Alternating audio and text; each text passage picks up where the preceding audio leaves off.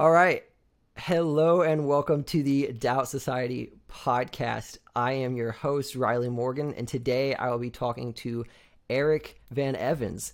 Um, Eric is a writer and a YouTube content creator. Uh, he speaks and writes about Christianity, theology, philosophy of religion, psychology, politics, and more. Eric, welcome to the show. Thanks for having me, man. I really appreciate it. Glad to be here.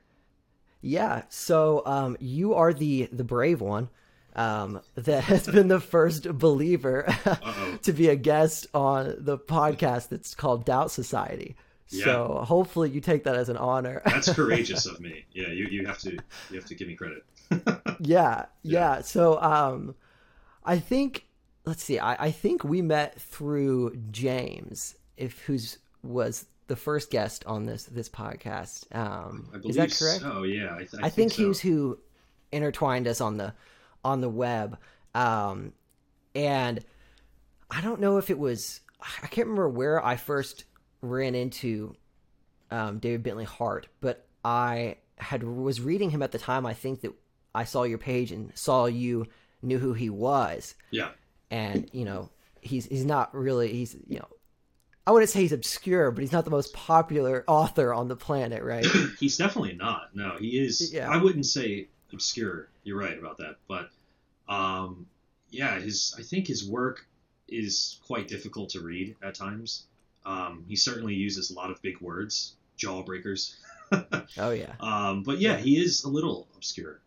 Definitely yeah, not like definitely... William Lane Craig. Um, right. You know, those guys. Yeah, yeah, you could definitely label him as verbose. Um, yeah, But yeah, so sure. I've been reading his book, and uh, I think that's that was my first interest, and I thought, well, if this if this guy likes uh, David Bentley Hart, he has he's a uh, more than likely a great prospect for the show. so um, before we dive in and talk about sure. uh, David and uh, his his works a little bit, um, kind of the first thing I wanted to do is I like to try to introduce each of the guests that come on the show. Um, so, and I don't actually know this yet, but uh, I thought we'd talk a little bit about your your faith journey or your intellectual journey and whether you were brought up in the church or you um, became a believer later in life or how that kind of looked. Um, so walk us uh, through that if you would. Yeah, for sure. So I would say my family and I really grew up in not an atheistic household, not agnostic, theist, Christian, Catholic, any of that. Uh, it was really never talked about. We were largely just disinterested in it. You know, I remember going to church when I was younger uh, a handful of times, but it was more so to impress my grandmother, who was a devout Catholic. Um, so my parents just kind of said, you know, just go to church. It's a good thing to do. Um, but I certainly was never uh, religious or raised in a religious household at all. Just wasn't talked about. Um, and I would say that persisted for quite a while up until maybe around 15 or 16. I started to really become interested in these profound existential questions. Why am I here? Eric, can you pull that mic yeah, up just a bit? For sure. Sorry, yeah, just okay. I think we're, we're, our levels are just a little low. You're yeah, coming absolutely. in like twenty percent. Can you hear me there now? Yeah, maybe just a little bit closer, sure. but we're, we're we're pretty. I'm just looking at the levels, and it's uh, yeah, it's just bouncing a little low. I think that should be good. You sure? Okay. Yeah. Um. So yeah. Uh. Wait. Where was I? uh, you had visited church to, for for grandma um, but never was really religious. Uh, yeah, I was never really religious up until, um, well, I still wasn't at 16, 17, but that's the age where these existential questions start to come about. Why do I exist? Um, is there a God? What does it mean to be good? You know, just baffled by why we're here. Why does anything exist at all? You know, like Leibniz asked. Um, so I think shortly after that, phase, I would say around 18 years old, I was introduced to the new atheists, right? So Hitchens, Dawkins, Harris, Dennett. Um, although I really never read Hitchens um, or Dennett, it was more Dawkins and Harris.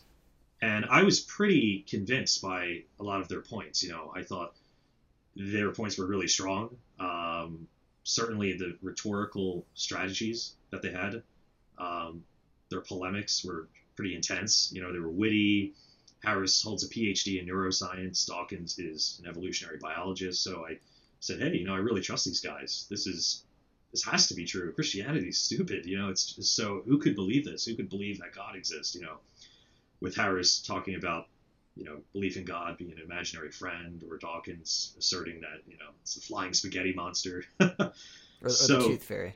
or the tooth fairy, right? And Right. you know, so I just became pretty convinced by this and said, ah, there's just no point in even entertaining that at all.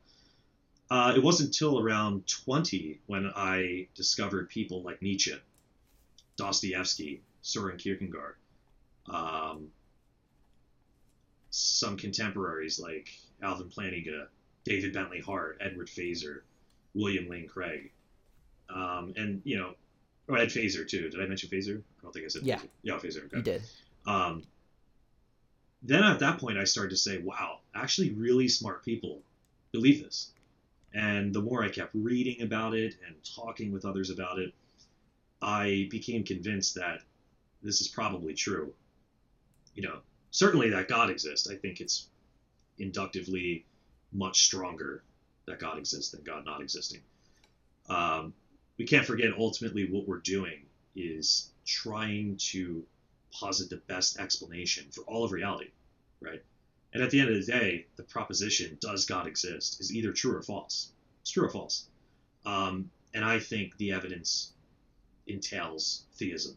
And uh, yeah, from there, I just became really immersed in it, and uh, I do consider myself a theist. And from there, kind of went on to Christianity.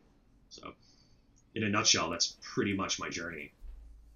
Sure. So Yeah. where did you um where did you end up or um when it when you become a theist, what tradition do you sort of like align yourself with a certain tradition now? Um In, in terms of theism. all? Yeah, so do you consider you consider yourself a Christian? yeah, but I certainly classical theism. Classical theism. Okay, so Yeah. do you uh, like do you attend a church? Do you consider do you align more with Catholicism or with Eastern religion? I, I Eastern... would say I would say I'm non-denominational. Um, Sure. Although I do have an affinity for the East, you know, Eastern Christianity. Um, but yeah, non-denominational. I really became a Christian just six months ago, so this Oh, wow. is very fresh. You know, I so I don't really. I've been to church a couple times in the past six months, but I'm not really even a part of a church right now. Yeah, Okay, so, So that was a quick turn. I don't think I knew that. yeah. So it's relatively it was so recent. Yeah, so been- how how old are you now? 25. Twenty five. Yes. Okay. Okay. So it was years Um, of really doubting, and I still have profound doubts, of course, um, which is normal, right? If you don't have doubts, something's wrong. You have to have doubts within anything you believe. You shouldn't really be satisfied with your convictions at all, right? You should always have doubts, right? Yeah, Um, yeah, and I think that's probably one of the things with uh, dogmatic faith, at least. Um, For sure. You know, the, that beliefs tend to be held like this, which for those who can't see me, I'm just clenching my fists. Right? They tend to be held just uh, not only extremely tightly, but they become a part of one's identity, um, and, and it's very it can be very difficult to a adjust them. But B, God forbid you have to change one Oh, of them, or absolutely. and also um yeah so how so when you say you became a christian did you have a conversion experience um like were I- you baptized did you talk have a conversation with someone what was the kind of walk us through that if you would Yeah, I was so I was baptized when I was really like young, like a baby. Um, but it wasn't really. I wouldn't really say it was. I didn't have any kind of religious experience, so to speak. I just really started to look at the character of, of Christ and became just immersed in it. I thought, you know, his teachings are very profound. Um, I think there's good evidence that he existed.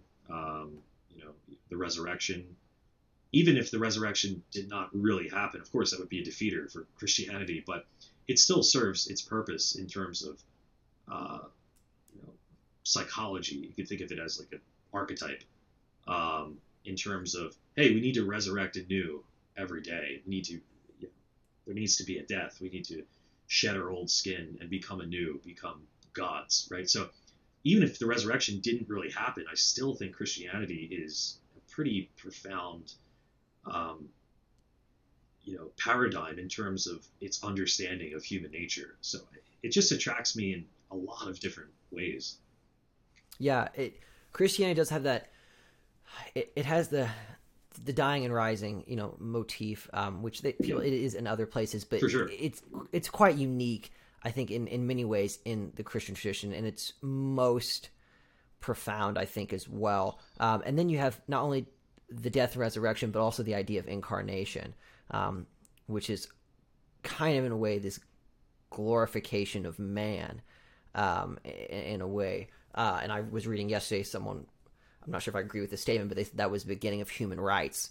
Mm. I don't know how, how much I believe with that, but the idea that God is man, and then with with the falling of the Spirit, that God then indwells Yeah. human beings, and then you have Paul, of course. There's no slave, uh, you know, no master, Yeah, I mean, if you look know, at no man, no woman.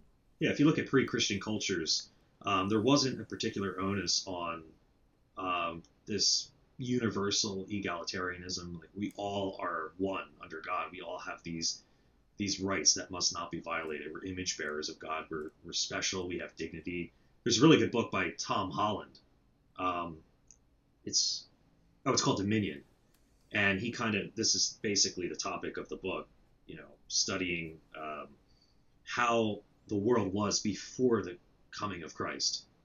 So I, I would really recommend you check that out as well as your followers for a more detailed explanation on that point. Yeah, yeah. So when you say, um, I like what you said about the archetype. Um, I- you know, I found with some liberal Christians, um, people that still, uh, you know, use the, uh, they identify with the name Christian, um, but they would classify themselves in a more liberal sense. Uh, they may not believe in a literal res- resurrection, but they still believe in the story and they believe in the idea of it, and they think the spirit, so to speak, of Christianity is really uh, enough for them to identify with it and live their life as a Christian. Um, because Yeah. they it resonates so much with them th- those these sort of themes and these ideas uh, but you said you believe in a literal and you think that's essential to the christian faith i mean, I, yeah, I think it is essential. Um, even what Paul says, if, if Christ didn't rise, your faith is in vain.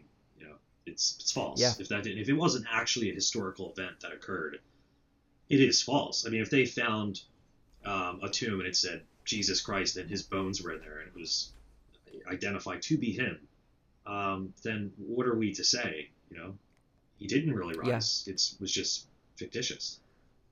yeah Yeah. I, I completely agree with that i do not I, I understand the liberals who adhere to that sort of thing and use christianity more as like a guiding ideal or guiding principle for life i understand that but to me it really is only worthwhile at least in immersing yourself with it and identifying with it and living a life as a christian if something actually happened that's my Yeah. personal opinion and it Yeah, was yeah. my personal opinion when i was a christian Okay. and it still is now.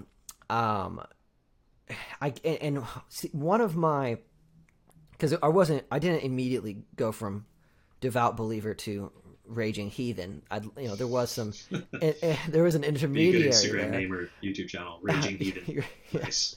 yeah, if I was angry, it might work. Um, but I, I, I spent a little bit of time in liberal Christianity. Um, and to me, though, I just I have a harder time. Well, it's kind of both ways. I have a hard time respecting it. In some ways, I respect it more. In some ways, I respect it less. I respect it less because I think it just becomes this sort of uh, pick and choose what you want and leave everything else out. And I was a fundamentalist more for the most part, and so I know that's part of just my casting about how I was brought up to understand it. But also, it's I mean, to a degree, it's kind of a I I, I still think it's a a, a legitimate point. So when I say like pick and choose from the bits, and Yeah. um, I, I mean like people believe in a literal resurrection, but they don't believe that maybe the God of the Old Testament did all the things that are recorded there. Sure. Um, That's something know, my so- brother actually says a lot. Uh, my brother Kyle, he's really interested in philosophy, theology, and he mentions that point a lot. In fact, he says that ex- exact same thing. We pick and choose, um, and that's an interesting point, you know. But if you want to expand more on that, I didn't mean to cut you off.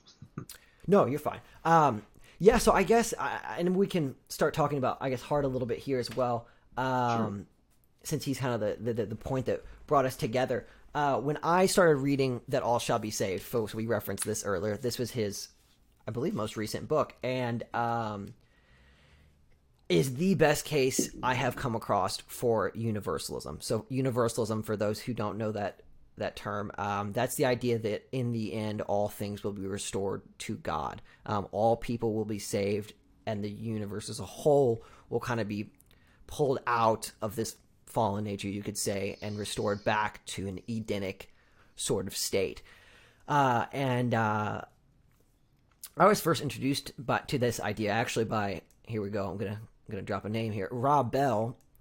So all the all the uh, the serious Christians are clenching their heart and gasping for air right now. Yeah. Uh, because he's widely recognized as a heretic. I was first introduced to the idea from him in, in his book Love Wins, I think in 2013. And it had a great impression on me. It wasn't enough to keep me as a believer, but I thought that was a much more cohesive, respectable, and beautiful view of the faith uh, than otherwise. Um, but kind of bringing this back to what I said about the the bits the, the, the bits and pieces. Sure. Uh, I, you know, I have a hard time seeing it in scripture. Uh, you know, I, I've I kind of respected Hart's what he did with that, and maybe it has more to do with translation, and I should get back into studying my Greek. But um, the sentiment of it and uh, the idea of it, I am I greatly appreciate it. So, uh, are you a believer in an actual hell, um, or you kind of identify with Hart that there is no hell, or what's come on, walk me Yeah, through your that's thoughts a- there? That's a good question. I, I do. I do identify with Hart Um, I, I think that there is a place such as hell, um, or an experience. I, I I don't think we can fully understand the ontology of hell. I think we can understand the psychology of hell very greatly, and I think a lot of us have found ourselves in that. Um, whether we're you know immersed in sin, um, you know, just be envious, greedy, uh, cheating on our partner, um, just doing all of these horrible things that contribute to a hell. We build a hell, right? And Yeah. sometimes we walk in heaven, we find moments where we are uh, doing the right thing, right? But other times we are just immersed in sin, and um, slowly over time you might not notice it, but it builds gradually and gradually and gradually, and you find yourself in that hell. And um, so I, I don't think it's really. Um, it, I don't think we should look at hell as the ontology. We shouldn't focus on the ontology because we don't know what that would be like. If there really is such a place as hell, um, how would we know what that would be like, right? The only, the only correct way to talk about it would be the psychology of hell, kind of like C.S. Lewis talks about, and, Sure. and many others. So I think that's the most um, important way to speak about hell psychology not ontology Yeah, yeah. I and I think that the Christian or the fundamentalist Christian counter to that would be well, we find out about hell in Scripture, like we we you know we Sure. pull from hell in Scripture, the the gnashing of teeth and the yeah you know the separation from God and all these Mhm. these sorts of ideas, and they're going to start referencing you know the few pieces of uh, the few verses that reference Gehenna, which is you know what we tra- the Greek word for what we translate to hell, um, or there's also a mention of Hades, and I think one mention of Tartarus as well, um, somewhere Yeah. in the epistles. I can't remember exactly what I- it is. Uh, eh, go ahead. oh no I, I would just my reply to that would be that the bible seems pretty ambiguous on, on the notion of hell i mean as hart elucidates throughout his entire book he gives uh, many many verses that seem to suggest that there is a universal reconciliation with all rational creation like you said in the beginning all creation will be restored in god right um, so i would just argue that they're not looking at the bible um, in in the right fashion, right? I mean, even the original Greek and whatnot, you know, you can't just you really have to investigate this, right? And from my studies of people like Hart, it seems pretty ambiguous. It does not seem absolutely clear that everyone goes to hell for eternity. um, so Yeah. that would be my reply to the fundamentalists. Yeah, and I think a lot of people. The funny thing about fundamentalist is, well, first of all, it's fairly new, technically speaking, in terms of how long it's been around. At least that specific type of fundamentalist, and the goal was to return us to kind of what the early Christians believed that was supposed to be, you know, the goal. But if you read some of the early Christians, people that Hart references, you know, like there's some of the early church fathers or the Cappadocian right. fathers or these other people, Gregory of Nyssa, Origen, you start getting a picture of hell that doesn't look like what people think. You know, the fundamentalists had this idea that if they could just drop in to uh, the day of Pentecost, that they that everything would look uh, everything would be uniform because Jesus had just been there and he had just told everyone what to believe. And sure, you had the squabbles but, that Paul was trying to sort out with these letters everywhere, but it would be, you know, just this beautiful, symbiotic sort of uh, everything's woven together tightly, and this is what we believe. Um, whereas, in fact, if you actually read the New Testament, uh, you know, you have disagreements within the New Testament oh, yeah, um, that sure. Hart points out. Yeah. Uh, you have a, a wide, ever growing array of disagreements once you get out of the New Testament and start reading, uh, you know, anything that's uh, non-canonical or the early mm. church fathers, the you know the patristic fathers, and you know that's why Bart Ehrman would say he doesn't speak about early Christianity. He speaks about early Christianities. It's mm. plural. That's interesting. And yeah, I, I think that's a, a, a wonderful point because yeah, there was, were so many competing views, and one does not have to be a fundamentalist no. to be a Christian. Um, and so I, but I thought that's the so for me when I when I uh, began having my own doubts, it began for me with hell. Um, right. Not not because I hadn't thought about hell or I didn't know what hell was. Um, I, I was raised not only going to church multiple times a week, but doing my own Bible studies and being quite quite serious about it my whole life. Um, it was just, I think part of it was when you actually go to put your life to stand upon something that is going to be the foundation of your life. So, like I said before we started recording, I was on track to be a pastor. That's what I was at school for. Um, then I think you really you are able to look at your beliefs in a new light that you couldn't have in the past because you're really stepping out and acting on those things. And for me, hell was one of the first pillars to go that really made me start doubting the veracity of faith. And I played around Absolutely. with ideas like annihilationism or yeah. Um, universalism. Like I read Edward Fudge, I have sitting over here, and uh, you know I read some Bell. And uh, to me, though, I, I I I didn't. I never found anyone in the liberal Christianity phase at that point in my life that I really felt. Uh, was being entirely honest. Not that they were being intentionally dishonest, but were were I just none of it seemed very believable to me. Well, I was just like, you would kind of get bits and pieces, and they'd be like, "Oh, but the Old Testament," and you know they kind of yeah. skirt around that, and I, it, times... to me it just go ahead. Oh, go ahead. You can finish, man.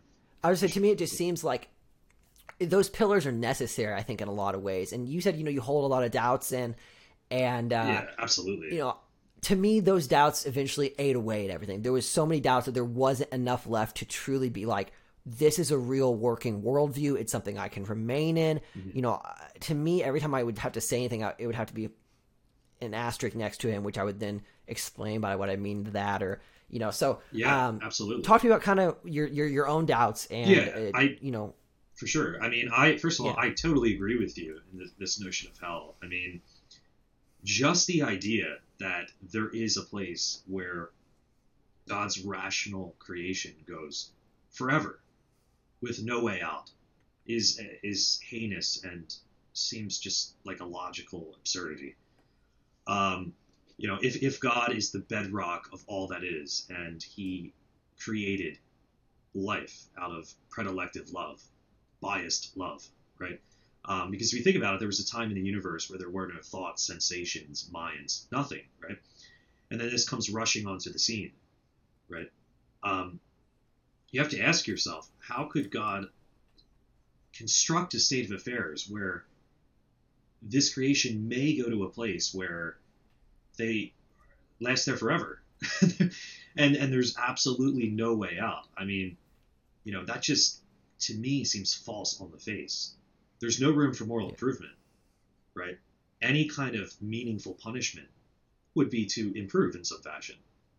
So if God just locks us away in this dark place forever and we say, hey, I made a mistake, you know, I'm a finite creature, I confused by maybe religious pluralism, I, I just don't know if you exist or not. I'm just confused. And he's going to say, well, uh, you know, your ticket's up. Have fun.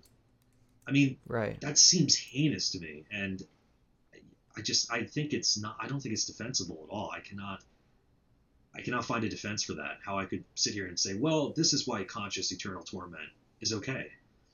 So that's why Yeah. Hart's book, you know, appeals to me so much because I think he just really, really elucidates this so Yeah. so clearly. he says specifically um, there is no finite no finite being is capable of racking up a- weight of sins No. that can be laid he says like laid across the scale um, we're thinking of a justice scale here. Right. laid across the scale that would evenly distribute like the two scales. You know there's no amount of There's- finite sin that could be you know and, and this is you know th- and i think that's an, an, a, a fantastic point. And not only that but what you said about punishment you know punishment there's a difference between vindictive punishment and punishment that is met out on an individual in order that they may be restored or may learn in some way it's, Absolutely. it's supposed to be and so that's why people say it's the fires that that purify it's this purification by Yeah. fire Like Paul says. Yeah. Right. Right. Right. So you have this idea that this is a place where you go almost pur- purgatorial in sense that- Purgatorial. That's what I was going to Yeah. say too. That seems like the only just form of punishment. Purgatory. yeah. You learn from Yeah, your mistakes. You eventually advance to a change of heart, and you grow infinitely with God. Um, again, the notion that you're trapped away with no escape, even if you say, "I, no, no, I, I want to change. I, I'm changed. I just, I missed the ticket." The fact that God will say no, and Hart also makes a really good point where he says, "You will only begin to ever suffer." Because if hell is infinite, you're only beginning to suffer, right? So you could be in hell for 900 billion years, and you've only just begun. That point in the book was so powerful to me. And to really Yeah. think that through, to think through the implications of that, if that's the God that constructed this cosmos, that brought us into, sorry, that brought us into being, um, I, how could that God be worthy of worship? How could we not question his moral character? I mean, that's it, just is sinister to me. Yeah. This is the same point David Yeah. Billy Hart's older brother has made as well. I was just listening to a, a yeah, yeah Yeah. I was just listening to a video of Right. him saying almost word for word the same thing, and Hmm. you know, this is this idea that you know people don't. This is why he writes one of the best thing he writes in this book is that people believe they believe in hell. Oh, I know specifically exactly what you're talking about. It, and Yeah. he says they believe they believe in hell, but they don't actually believe. they don't it. actually believe And it. I Yeah. completely agree with that. Like my Totally. parents, I adore my parents. My parents are some of the most loving people on earth. There is no way my mother believes in hell. She may believe she believes in hell, but Yeah. there is there's not that capacity for what I think an individual the the, the how much just it, and it's just part of this submission to God and God is sovereign and if he said it that's what goes like you know you have got to be more in touch with your own moral c- capacity Yeah. if that does Sure. not bother you something is wrong with you you have deflated your own moral uh, you know capacity by such a, a great deal Such such, a great degree, value that yeah. i just I don't understand how we are the same two like we are both human beings talking to each other and so that is one of the best points he made and it's true like how how could how could you know this this eternity of just constant constant, Constant- pain and like you said like too. Conscious. yes you're eternal aware conscious of torment forever. yes And- and, and- like you said it never ends Yeah, and Riley, the really important point is just you and I in our finite love, our finite knowledge, talking about this and showing such moral concern should really speak volumes when we're talking about a being that is beyond all measure. So there's an argument too that if he, if hell is really eternal, how could God expunge that from his mind? Right? How could he know that his creation is in hell that he created, his rational creation that he supposedly loves more than anything, and carry on with that, right? I think that's a Yeah. really interesting point. That is an interesting Yeah. line of thought. Yeah, Yeah. I, I, I think it also it's the same argument that in the end God really doesn't win. People act like this is a evangelion, right? This is the good news, And Yeah. the truth is, is that no, God set this in motion, supposedly knowing what was going to happen. And it looks like to me that Satan or the dark forces or whatever you want to call them, you know, they he won because he took the vast majority of human beings with him on his rebellious course forever. What sort of victory is that? Like I thought God was. That's a great point. Is God not the ultimate victor? It's, does he not point. have the power over his creation? And Riley, I agree with you. God is not God at the end of the day if he cannot save all and restore this broken creation that we find ourselves in. So if there is no ultimate cosmic restoration, this rescue, this dragging towards God, then you're right. He it seems as if he's been defeated. Yes. You know? Yeah, Uh, it- I, I, it- yeah. I just I cannot map it on in any logical way to my mind. You know, and there are many hopeful universalists. I've, I've talked with Michael Jones a lot from Inspiring Philosophy, and although he wouldn't call himself a universalist, he says I'm a hopeful universalist. It's probably not the case that there's an eternal hell, but just the notion that we have to say there might be is is problematic. It's I'm ho- I'm hopeful that God is not Yeah, a moral like, monster. I'm hopeful that that's that's what I hear in my brain. like I'm hopeful that he may let my aunt out of hell eventually, maybe like a million years. Um, you know, she just is a wonderful person. Um, she just isn't sure. L- literally, I'm speaking about my aunt. She isn't a believer. She just says, I don't know. Like, there's just so many religions. I'm just not sure. Yeah. And she's going to be put away in darkness for eternity with no escape. I mean, it simply cannot be true if there really is this infinitely loving God. It's it's just Yeah. a logical absurdity. I completely agree. And when you start talking about things as complex as people's IQ and their ability to understand complex thought, and not only that, but their experience. We talked earlier about experiencing hell on earth, and there are people who have experienced a type of life on this earth that I will never be able to eh, imagine or to to feel in any degree because of my own privileged life and you know happen to be born in the United States and born to kind parents and a kind family. And me too. how can you look at one of these people, you know, these people who have just been brutalized for the course of their childhood by people that are supposed to love them and then go into adulthood and live their life just just in a dismal state and then this person's reward after all of this you know maybe they just think maybe they're angry at god they're angry at this idea of god and the only you know, that they've you know the, the american god that they've grown up with or even the european god and they don't want anything to do with him and they live their life in mostly misery and die you're telling me that that individual is then relegated to eternal conscious torment Yeah. like don't waste I my time I know. Yeah, I- no, I agree, and I certainly do not think that's the case. I hope it's not the case. Um, like I said, I think that Scripture is ambiguous about it, and maybe, maybe it's okay that it's ambiguous about it. Um, you know, if they if Scripture flat out said, "No, you're all saved. Don't worry. Do whatever you want. Start wars. You can rape people. You can kill people. You'll all be saved. Don't worry about it." I mean, that could have awful consequences. I mean, look how monstrously evil the world is, even with the notion that there is this ultimate arbiter of the cosmos that is going to judge you for your actions in this life, and you might go to hell.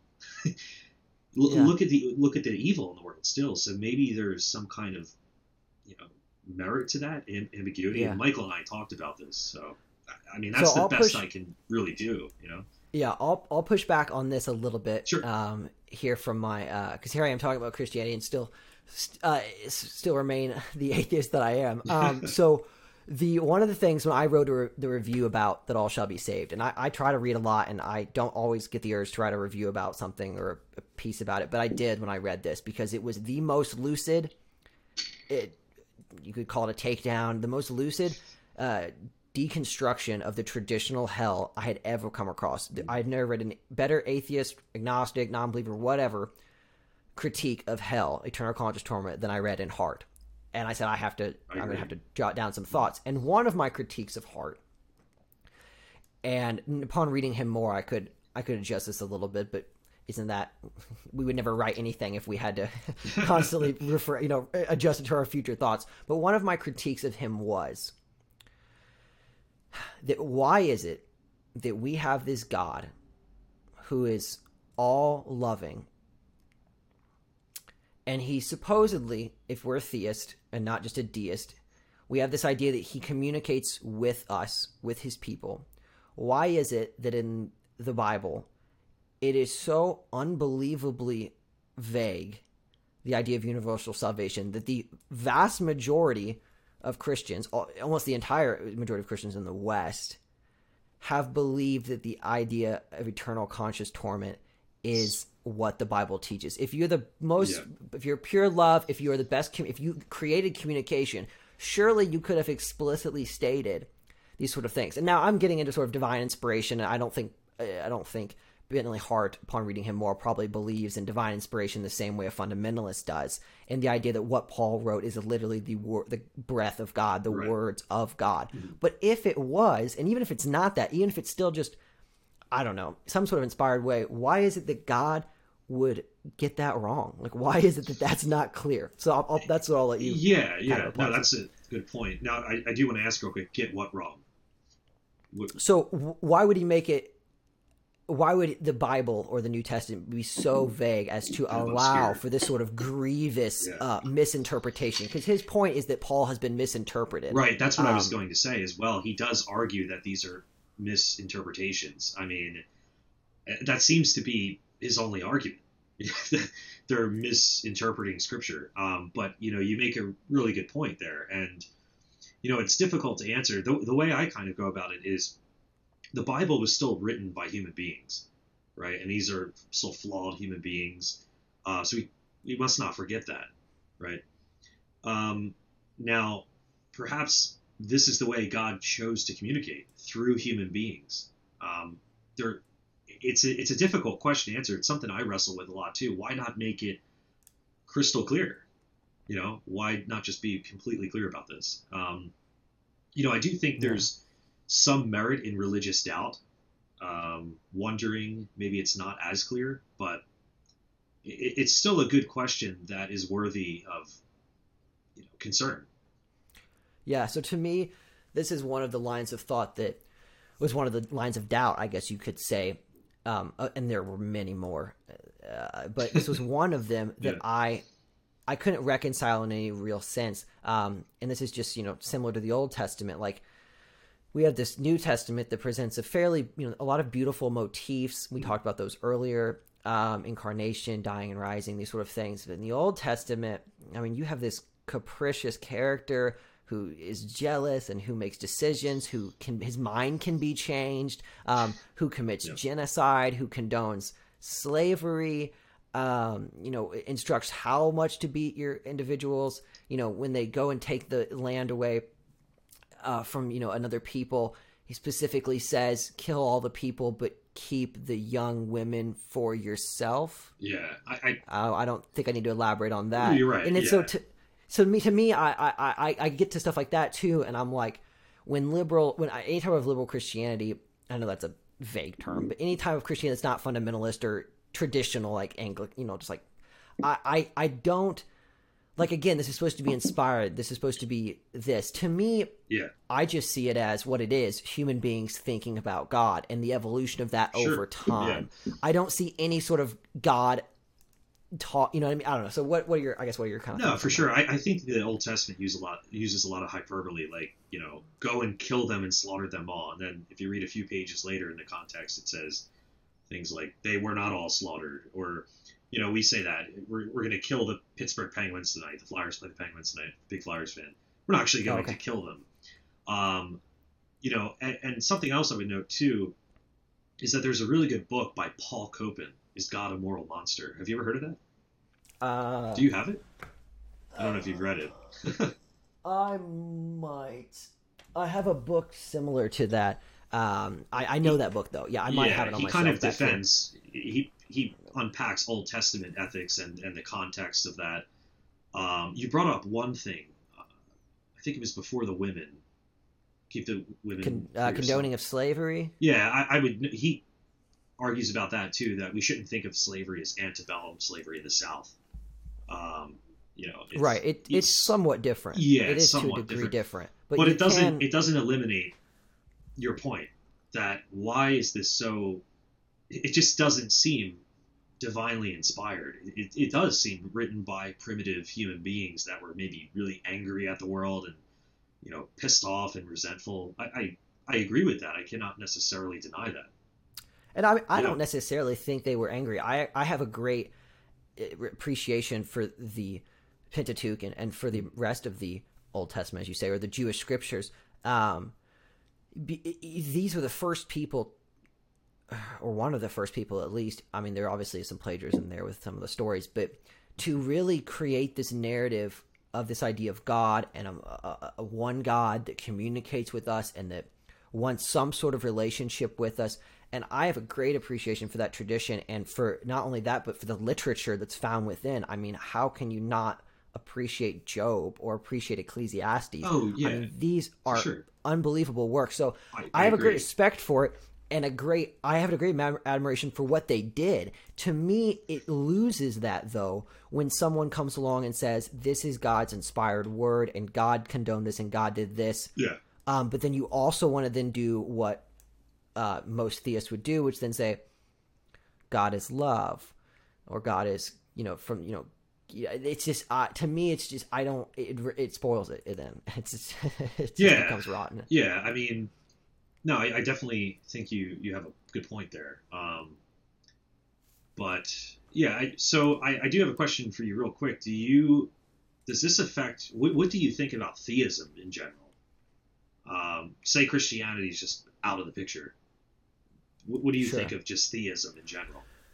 Like so classical theism, yeah so classical theism and I, I have been we've been talking about this before the podcast as well you know i've been reading hart's um, book the experience of god being consciousness and bliss Mhm. and I'm, I'm at the being so i'm about a third halfway about a third of the way through and uh, it's not my first encounter with Yeah. classical theism uh, but it's it, it, it's it's quite good and i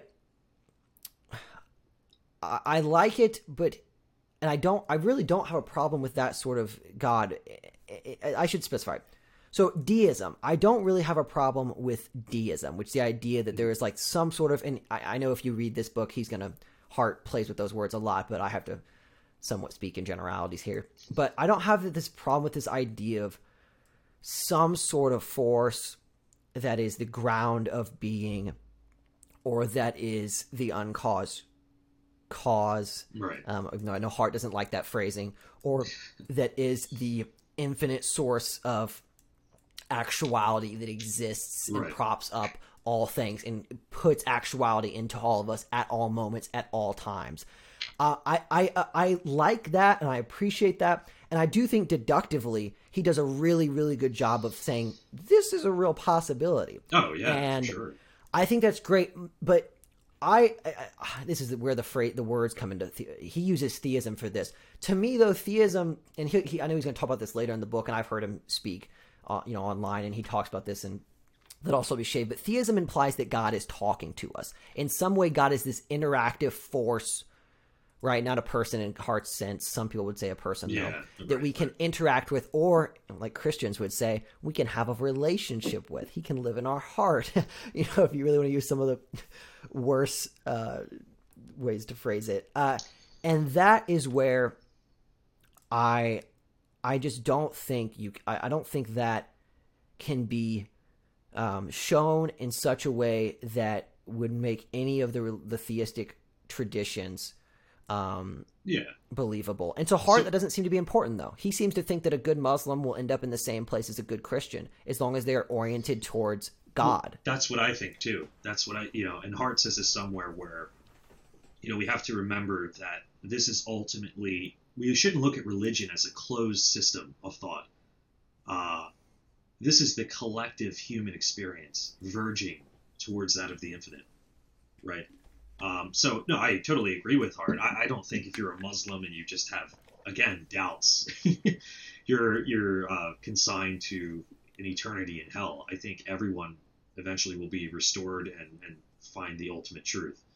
Um, but yeah, I mean, in terms of theism, I think Hart makes great points as well. I think his arguments are very strong. Uh, I also think you can perhaps construct like a metaphysical demonstration of God's love, right? And a lot of the monotheistic religions agree with this. Right? Christianity is the only one where God reveals Himself, as we're told.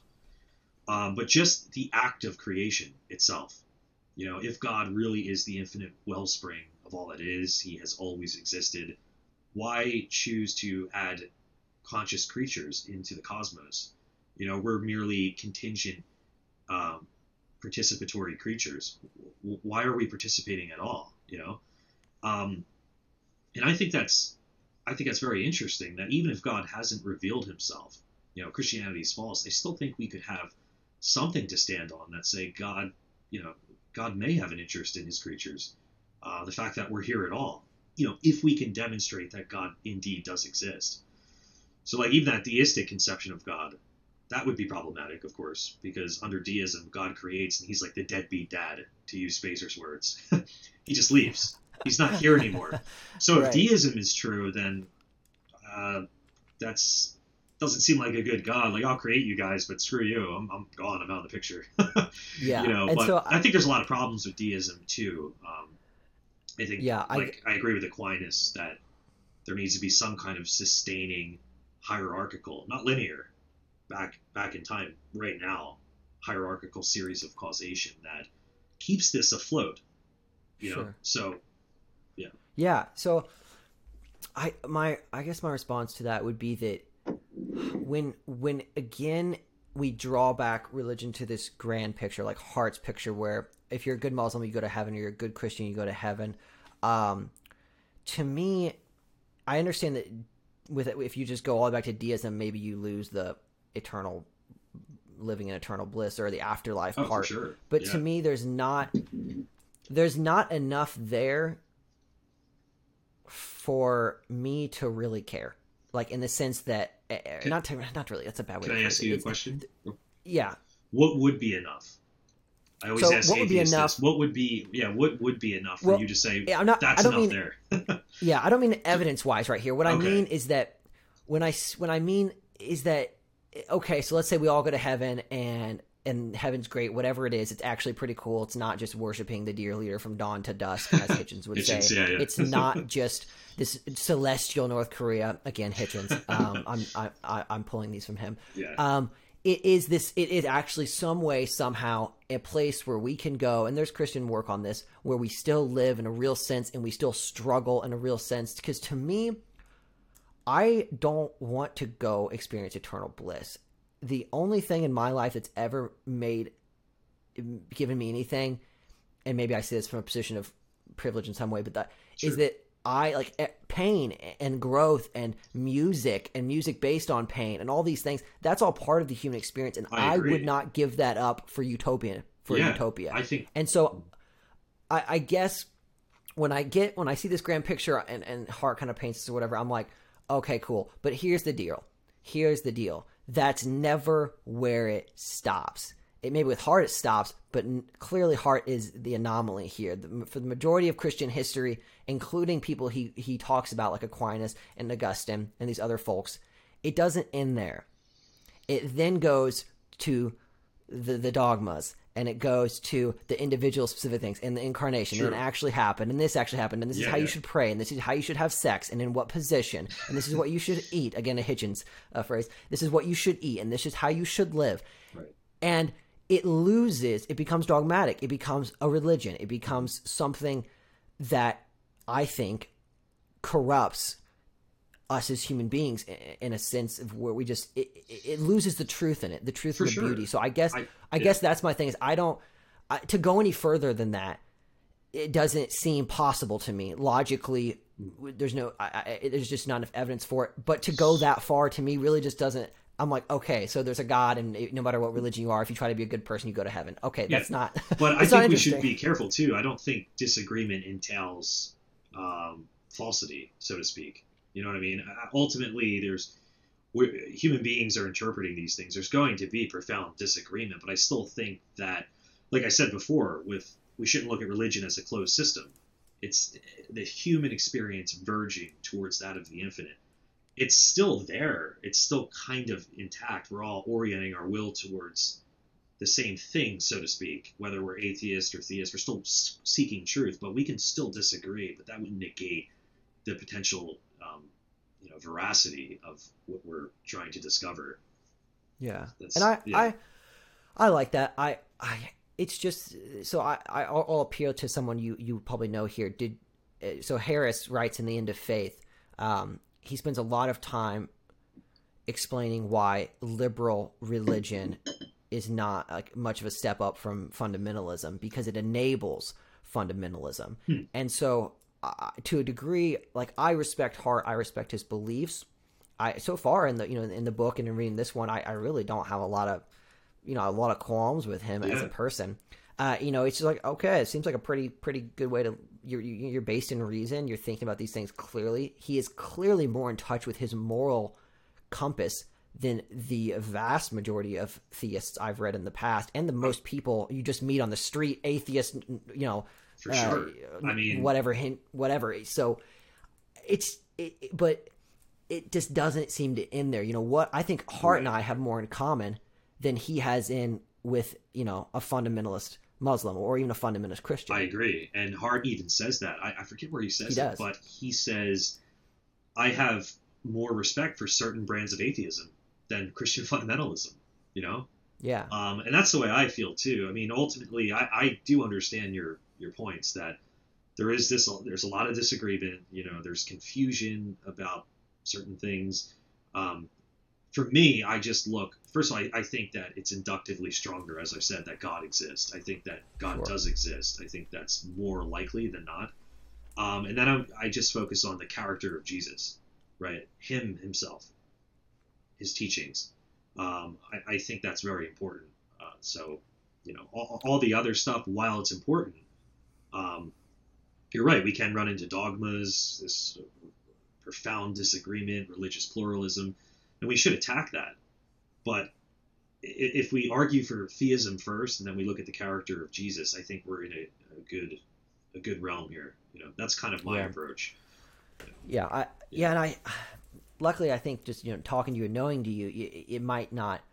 It, it, it doesn't progress to the you know it doesn't metastasize to use a medical term and become this sort of cancerous horrible uh, dogmatic you know faith that it seems Yeah. to end up in so Mhm. I, yeah i to, to me it's just um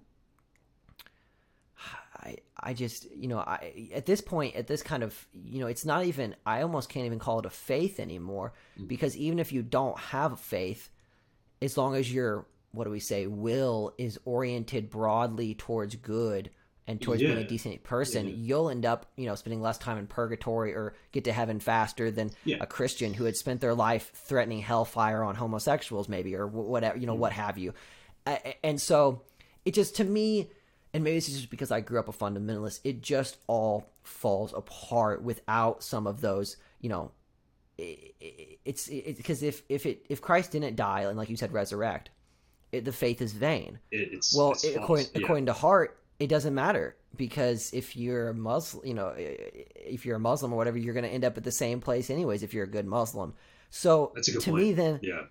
so Yeah, that see that's- what I mean. I'm like, Does I- he? Does so he? Where does he say that exactly? Though, do you know where? Or I, like, well, did he I- say no, it? I, I don't know the context of it. I and I should be I should be upfront. I'm not a Hart expert. I've just you know I'm only halfway through that book Yeah. and I've read this one and and so but the the general sense I'm getting from him and from watching him online as well. Um, I've spent a good few uh, you know hours watching. I think a lot of if not most of his content that's available.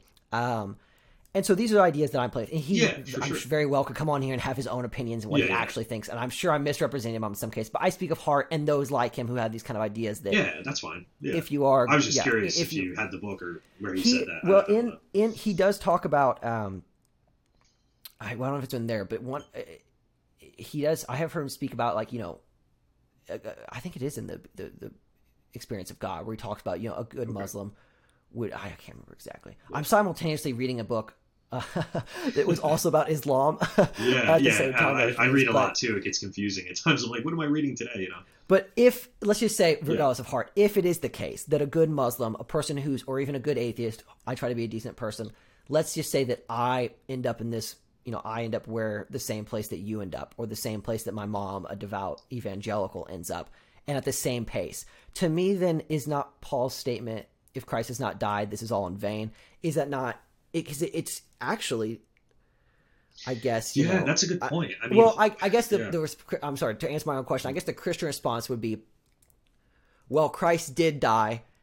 The Christian Universalist response would be Christ did die, so His saving power saves you regardless of not. But to me, if it didn't happen, right, right. I don't know. That's I- I'm that- going in circles. no, it's okay. I mean, that's a really good point. That's probably what they would say that Christ just, you know, is the uh, the hero, so to speak. That he set the example, you know, to restore creation, and you can choose to follow him, and maybe you'll be in heaven while you're here on earth. You can try to avoid hell, like we talked about earlier. Right. Uh, it's just to me, it's utterly irrelevant to think about the ontology of hell, what that might be like. I think we should strictly focus on the psychology of hell.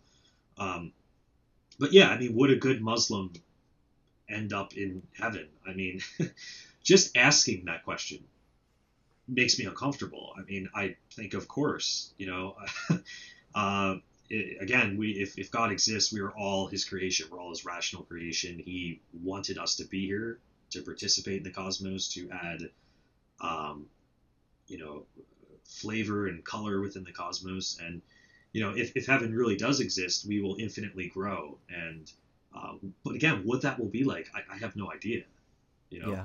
but yeah, I, I think ultimately purgatory is the only morally permissible state of affairs. You know, even annihilationism, which we haven't really touched upon yet, Yeah. is it's a little bit better than eternal conscious torment. like maybe someone becomes so depraved that eventually they just, you know, fizzle out of existence. But even that, couldn't God still work so hard to save them? I mean, why does Yeah. God create a state of affairs where rational creation fizzles out of existence? But again, if we have free will, we have an identity, we can choose that.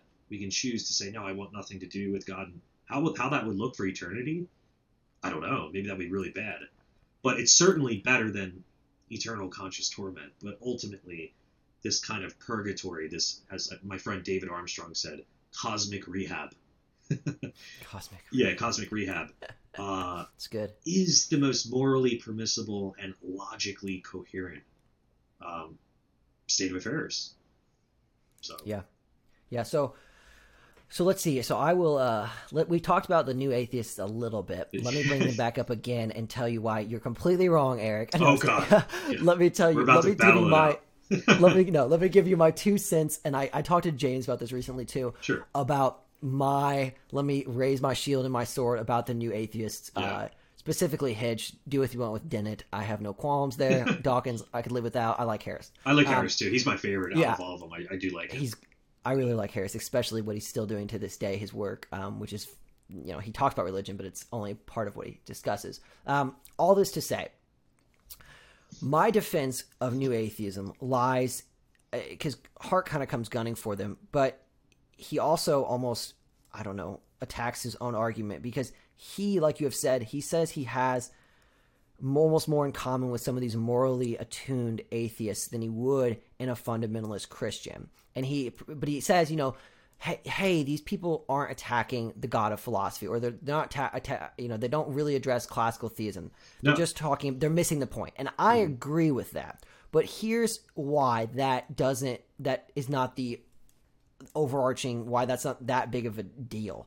Because, as Hart would say, that is not the God that the vast majority of people, I would say, uh, believe in. They don't believe in this sort of God of philosophy. They believe in a God just like the one that Sam and and Christopher and the rest pick at. And so while I don't think they're great, yeah, arguing against classical theism, I do find their arguments against the God that I believe, you know, I, I would say I believed in, and that every everyone in my family believes in, and that I would say the ninety percent of American Christians and probably eighty five percent of European Christians and probably everyone in sub-Saharan, you know, in Africa, the vast majority of Christians will have this sort of idea of God. Is what I'm trying to say. No, I agree. And the new, so that's where I think I say, you know, they Hitchens was arguing about things like circumcision and about other, you know, Yeah. other sort of. He's not talking about God as being or whatever, but that's not like we said earlier. Like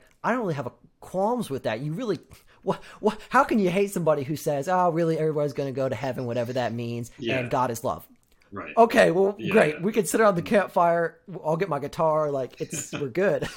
But it's that's that's I think what the new atheists um, were there for, and not only that, but just a resurgence of saying, you know, hey, you're not going to push, you're not going to subject, you know, subjugate and mistreat people who are non-believers, which is still a real problem. I mean, just as Christians are persecuted around the world um, in many countries, non-believers are also. I mean, you can be killed for apostasy still to this day in, Yeah. in you know numerous countries, Oh, and sure. so. Um, I, to me, that's why I see them as necessary. So, what is your what's kind of your your thoughts on that? Yeah, I mean, I, I think first of all, you're you're right. Our conception of God, you don't just walk up to an average person on the street and say, uh, "Hey, do you believe in God? What do you think about it?" And they say, "Well, uh, you know, I'm really into Aristotelian metaphysics, and Yeah. God is uh, he's simple. He's not composite, and um, everything flows. He's the infinite wellspring of being." you know, they're not saying Yeah, not that's saying not what that. you hear. Yeah, so I agree with that. I, although I still think the new atheist even like someone like Dawkins, if you read the God Delusion, he greatly misrepresents Aquinas. Uh, you know, even he devotes two or three pages to some of the most rigorous ar- arguments ever made for God's existence and strawmans them. Sure. You know, so, um, but you're you're right. I think, I think they serve a purpose in terms of trying to fight against that, uh, you know, dogmatic fundamentalism, that pernicious fundamentalism. Uh, you mentioned circumcision, this kind of primitive barbarism, and I think that should be pointed out, right? Um, but in other areas too, there, you know, a lot of critiques I have is their onus on scientism. Like science is the only way to truth. Dawkins will say, no, science hasn't, you know, God cannot be answered through science. Well, he doesn't exist. He probably doesn't exist, right? and what they don't understand, Dawkins himself has to assume all kinds of philosophical presuppositions before he even begins to do science. Whether there's an external world outside of his mind, whether his cognitive faculties are functioning properly, whether truth is a real thing, logic, whether numbers exist, whether there is uniformity in nature, discoverable order in nature. So he assumes all of these things. You see what I'm saying? Yeah, yeah, Yeah. he definitely assumes a sort of. I think, especially with Dawkins, there's this assumption of materialism uh, or of naturalism. Um, You could say. Science is Um, the only way. There is no other Yeah. way. But what they don't understand is that the question of God, God's existence, is not a scientific question. No, science could not answer that. Even if we get to the very end of reality and we understand all the physical arrangements of X, Y, and Z, we still science cannot answer why there is anything at all. This is purely Sure. a philosophical question, and I don't think he understands that. Maybe he does. I, I might be missing something. and, and again, like you said before, like he spends three pages on this, but also the Or book is not a book. I- yeah, yeah, it's not a like book that. that. You know the title of it though, and this is where I push back against you know Hartsville. The title isn't an uh, a, a philosophical deconstruction of Aquinas's Yeah. five proofs. You know, I mean, it's it's it's part of the book. So It's I- the God I- and that doesn't mean Yeah. yeah, it doesn't mean he should misrepresent represent you know even though that is a strong claim to make too that this is a, he's This is saying delusion. this is a delusion Yeah. Well, and again, you know, you have this idea of, and there's part of this is this is true, right? You know, there are religious experiences that were delusions. I mean, it's either, you know, you know, some of this is tradition that's just brought up, but there have been delusions that have been made in religion, and people then believe, like Muhammad, he might have been delusional. that's true but in terms of psychiatry the proper definition of delusion is a persistent false belief in the face of strong contrary evidence um, so you, i mean you could use delusion in different ways but that is the from from what i know the correct term and dawkins is basically saying that people like me uh, david bentley hart plantinga we're Yeah. all we're, we're believing in something false in the face of strong contrary evidence and I, I don't see that's the case at all. I think there is a lot of evidence for theism, for Christianity, and I think there's a lot of evidence also for atheism. Even I had Joe Schmidt on my channel. He's a pretty well-known agnostic, and he says, yeah, there's good arguments for God. There's also really bad arguments.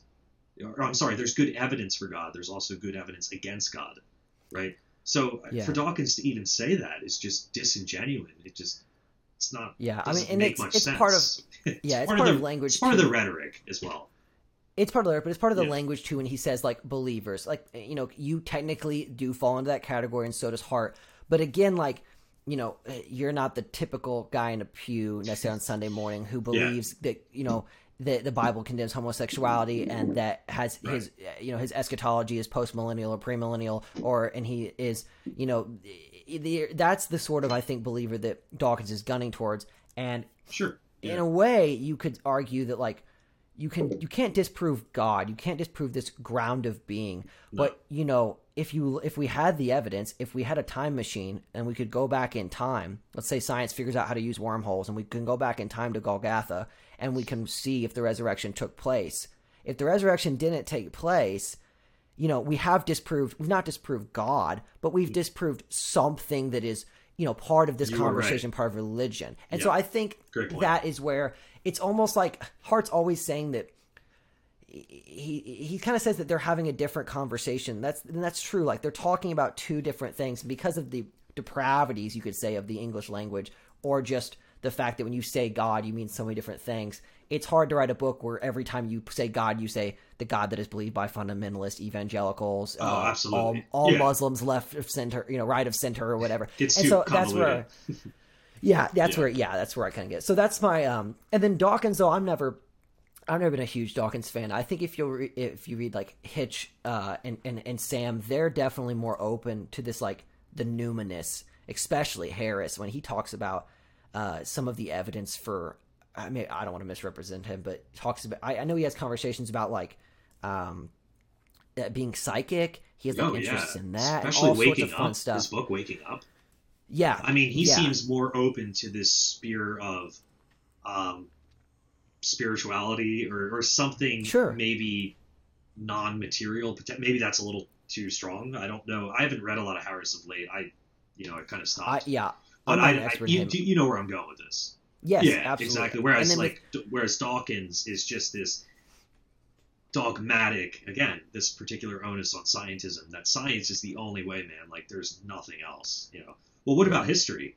How we argue abductively about history, you know, did certain events happen? We don't use science for that. I mean, maybe you know, yeah, he would he would redefine saying like analytics. We use like analytical reasoning, right? and- Analytical reasoning, yeah, right? yeah, right. that sort of things, and yeah, and I yeah. So and then Hitch, I would definitely say, you know, I think he points to truth in his his life and his work through Yeah. all sorts of things, through friendship, through.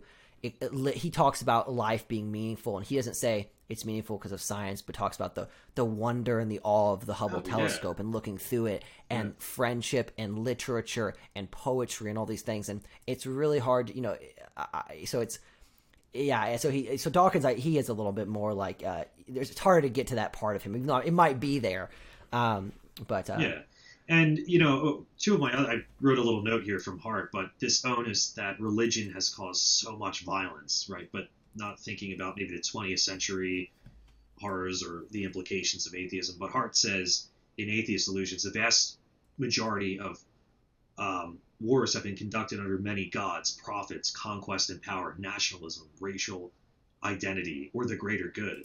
But they seem to forget about that. They just go strictly to, you know, belief in God, this monotheism has just ruined the world. Like they will literally say, um, the world would be better without religion, and that is such a premature claim. I mean, just read Nietzsche. Nietzsche was really critical of Christianity, but he certainly is. He might think that with the coming of the Ubermensch, but he's very concerned about this notion that God is dead. It's just not a lot of strong thinking, you know, not a lot of sophisticated thinking on my behalf, you know, yeah, when it's I've read them. Yeah, it, it, it certainly. I mean, when you're writing a book on why religion poisons everything, you're Yeah. definitely going to highlight the, the Right. bad aspects of it, and those are those are there to be found. I mean, and I agree with. I mean, and I know Hitch isn't always the world's most perfect historian, but you know he he does bring up a lot of good points. But you also can't ignore the intellectual and and truly moral achievements that were made in the West, and we can't delude ourselves into thinking that all of those were made before the or after the Enlightenment. Excuse me. Right. This was there, there. There's a reason an Enlightenment happened in Christian Christendom, Right, exactly. and not and not elsewhere in the world. And so Yes. I, I so I, I try to write a, a middle line there. yeah. Um, eh, eh, you know, eh, to to to a degree. Um, and try to just you know take things for for what they are. But uh, sure. yeah, you're you're gonna. I mean, Christianity.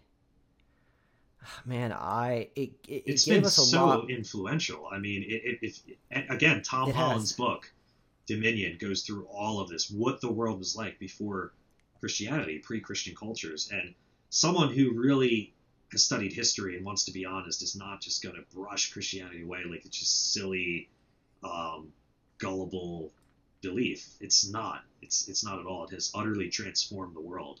You know, I mean, particularly Sure, the and- West. right? and You know. also to consider it um, uh, ridiculous before we did come up with things before Darwin and before modern modern philosophy and modern science. Uh, I mean, how could anyone not be a believer? You know, pre pre even the 1800s almost like No, everyone, even the Yeah. even you know if you talk to our founding the founding fathers.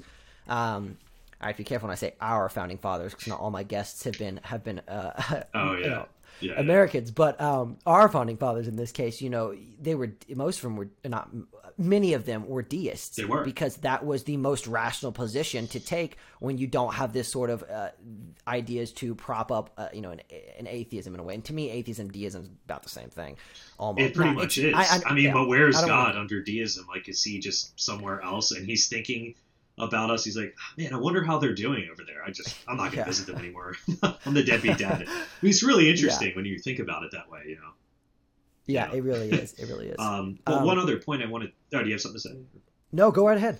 yeah, one other point I want to make is, um, you know, just another thing with the critique of the new athe- atheism, Dawkins' incessant obsession with William Paley, right? He talks about, you know, this complexity and ascribes complexity to God constantly. You know, God must be so complex, complex. But as you probably know, under classical theism, we hold that God is simple, divine simplicity, right? right? So uh, that's just another point that I find problematic with Dawkins. I mean, you know, Yeah, and his his line of reasoning to achieve that, you know, is this idea that if the universe is already so exponentially complex, then Sure. the yeah, and the thing that must prop that up would have to be the even more complex. And in that, he almost means like mysterious or hard to understand, or co- you know, it's co- and it's true in a way. It would have to be something beyond, maybe not complex, but it would have to. Yeah. Be, he's a biologist, he, so he has to He speak has in to terms think of like that, yeah. yeah, it's, he's you know, You know, if he's done God's great on work in biology. yeah. If God's ontology is simple, he could do, you know, he could produce complex things, but it doesn't follow that he in himself is complex, right? We typically Yes. say God is non-composite; he's not made of parts, because if God was Right. made of parts, that would require where do those parts come from, and you would just have a chain of, you know, this infinite regress of all of these parts and this complexity. So again, Yeah. that's that's not easy to wrap your head around. I have trouble understanding that as well. you know, Yeah, that's also part of my qualm with uh, Right. some of this is that it just becomes so abstract, and I, I, I mean, I do logically ap- appreciate Yeah. what the the the re, the, the regression of um, contingencies that Hart pursues in establishing this. It's not even prime mover, and it's not even like intelligent design. Like he rejects those like terms. Oh, it's, yeah, it's I something s- beyond that, and I'm poor. I won't do a great job of explaining it because I haven't spent 40 years thinking about it like he has. But or if, if not longer. But I I, I liked it. I mean, I, I, I thought do. this was I- fairly fairly reasonable. it's one of my favorite arguments for God's existence, the contingency argument. Also, um, you know, the fact that consciousness is in the universe, arguments for consciousness, the intelligibility of the universe. Can we really make sense of the universe? Which it seems we, we can. We actually, you know, all scientists believe that, physicists, that we actually understand the universe. So those arguments, you know, I, I look to a cumulative case. You have many pieces of evidence that ultimately point, in my view, towards the position of theism. Um, Yeah. But Yeah. So, so uh, well, let's see. We've gone about what we've run about an hour and a half. I uh, I did have another question for you. One of the things that I wanted to ask earlier, Yeah. um, but maybe that could kind of wrap us up in a way. sure. Uh, so a lot of people come to believe these things or have their own beliefs, like, uh, but they don't start an Instagram page. They don't start writing about it. They don't start making YouTube videos about it. Like, uh, not everyone's a psycho like me, and it, once Yeah, an evangelical, apparently always an evangelical, right? I, here I am was like uh, rejecting the idea of going to be a preacher yeah. and then doing and living my life exactly as a preacher would live, like in front of a camera, talking to people. So you can't, you know, part of it is you can't get away from who you are. Um, so I wanted to ask you, uh, what has prompted you to not go on this journey, but to share this journey with other people? That's a great question. Well, first of all, I think it's really important. I think kind of like Heidegger's, that you know, modernity is within the age of technology. They've really lost, um, they've lost focus on the mystery of being. Um, you know, you walk up to the average person and ask them about these questions. Just, hey, why are you?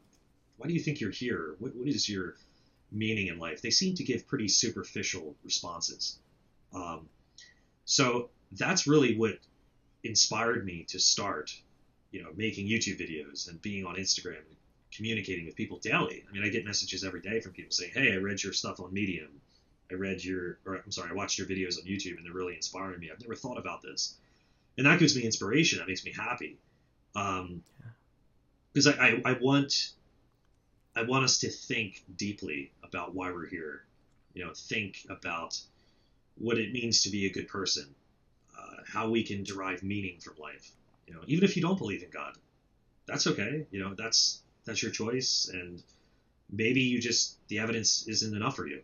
That's okay, but it's still important to think about these things, no matter what religion you're a part of. Um, and I, I, would say the other reason is just because I enjoy it, right? I like to write, um, make videos, and um, just really ponder the most pulsating questions of life.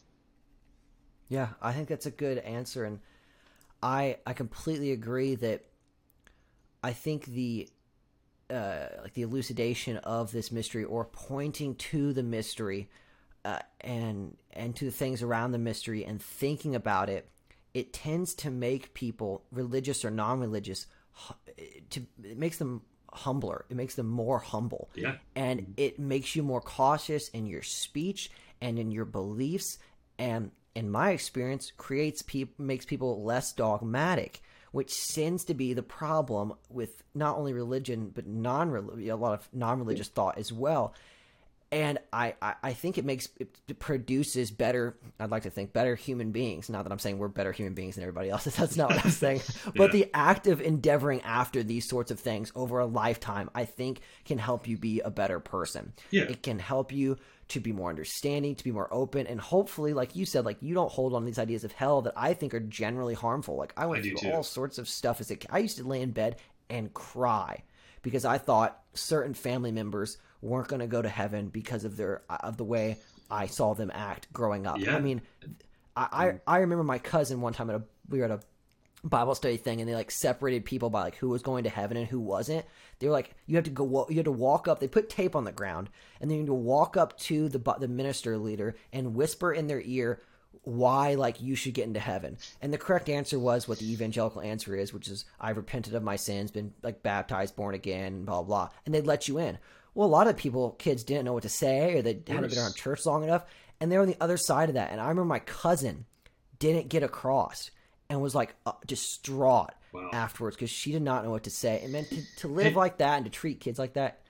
That's why I think what you're saying is absolutely true. Yeah, thanks, man. I mean, yeah, I just think that's horrible that you had to experience that, and I think that is a form of abuse, child abuse. You know, I, I don't think, again, and this is the reason why I write and why I want to put content out there. People need to start thinking rationally about these things and differently, and entertaining other avenues. Just not reading the plain text and uh, even even if it's not just reading plain text. You know, I think there's a lot of emotional pathologies going on here. I think some people like to be a part, kind of quoting from Hart, paraphrasing, like to be a part of this small little group where they feel morally superior. That oh, you know, yeah. you're, oh, yeah. you know, you're not. I, I'm morally, I'm morally perfecting myself. You're just, you know, you're no good. And if I can't get you in this life, you're going to hell. You know, so I think there's a lot of psychology going on in this, but yeah, it's really unhelpful to tell people. You know, Christian fundamentalist groups have visited my campus, or College, calling people horrific names. You know, telling them they're going to go to hell, and it's just not productive. You know, people need to remember that hell and sin are connected. Right. This is why I keep pressing. I, I hope I don't sound redundant, but it's important to understand that you can be in hell right now, right? You can. Or you yeah. can be in heaven right now. Um, but oftentimes we do find ourselves in hell, you know, through constantly sinning, missing the mark, right? I, I, talk to people that feel a little weird about that when I say, hey, you might be sinning. They feel uncomfortable to be told that. But even if you're not a Christian, it doesn't matter. You're, it just means you need to, hey man, you need to really look at your life and reassess it. And you might be missing the mark a little bit, man. You might need to change some things. There's nothing wrong with that, you know. And we should be trying to, you know, change ourselves and walk in heaven and not walk in self-imposed misery that we call hell. Yeah, I I think it's all absolutely true, absolutely true. Well, hey, thanks so much for coming on. I knew this would be a good conversation as soon as I started reading your stuff and looking at it. And so, uh, yeah. yeah. I really appreciate it. Riley, thanks for having me, man. I had a great time, and I hope to be back soon. Also, hope to have you on my channel as well. Yeah, yeah. yeah. Let's pick a date. We'll book it and do it. Sounds good. All Take right. care, man. Thanks, Eric. You too.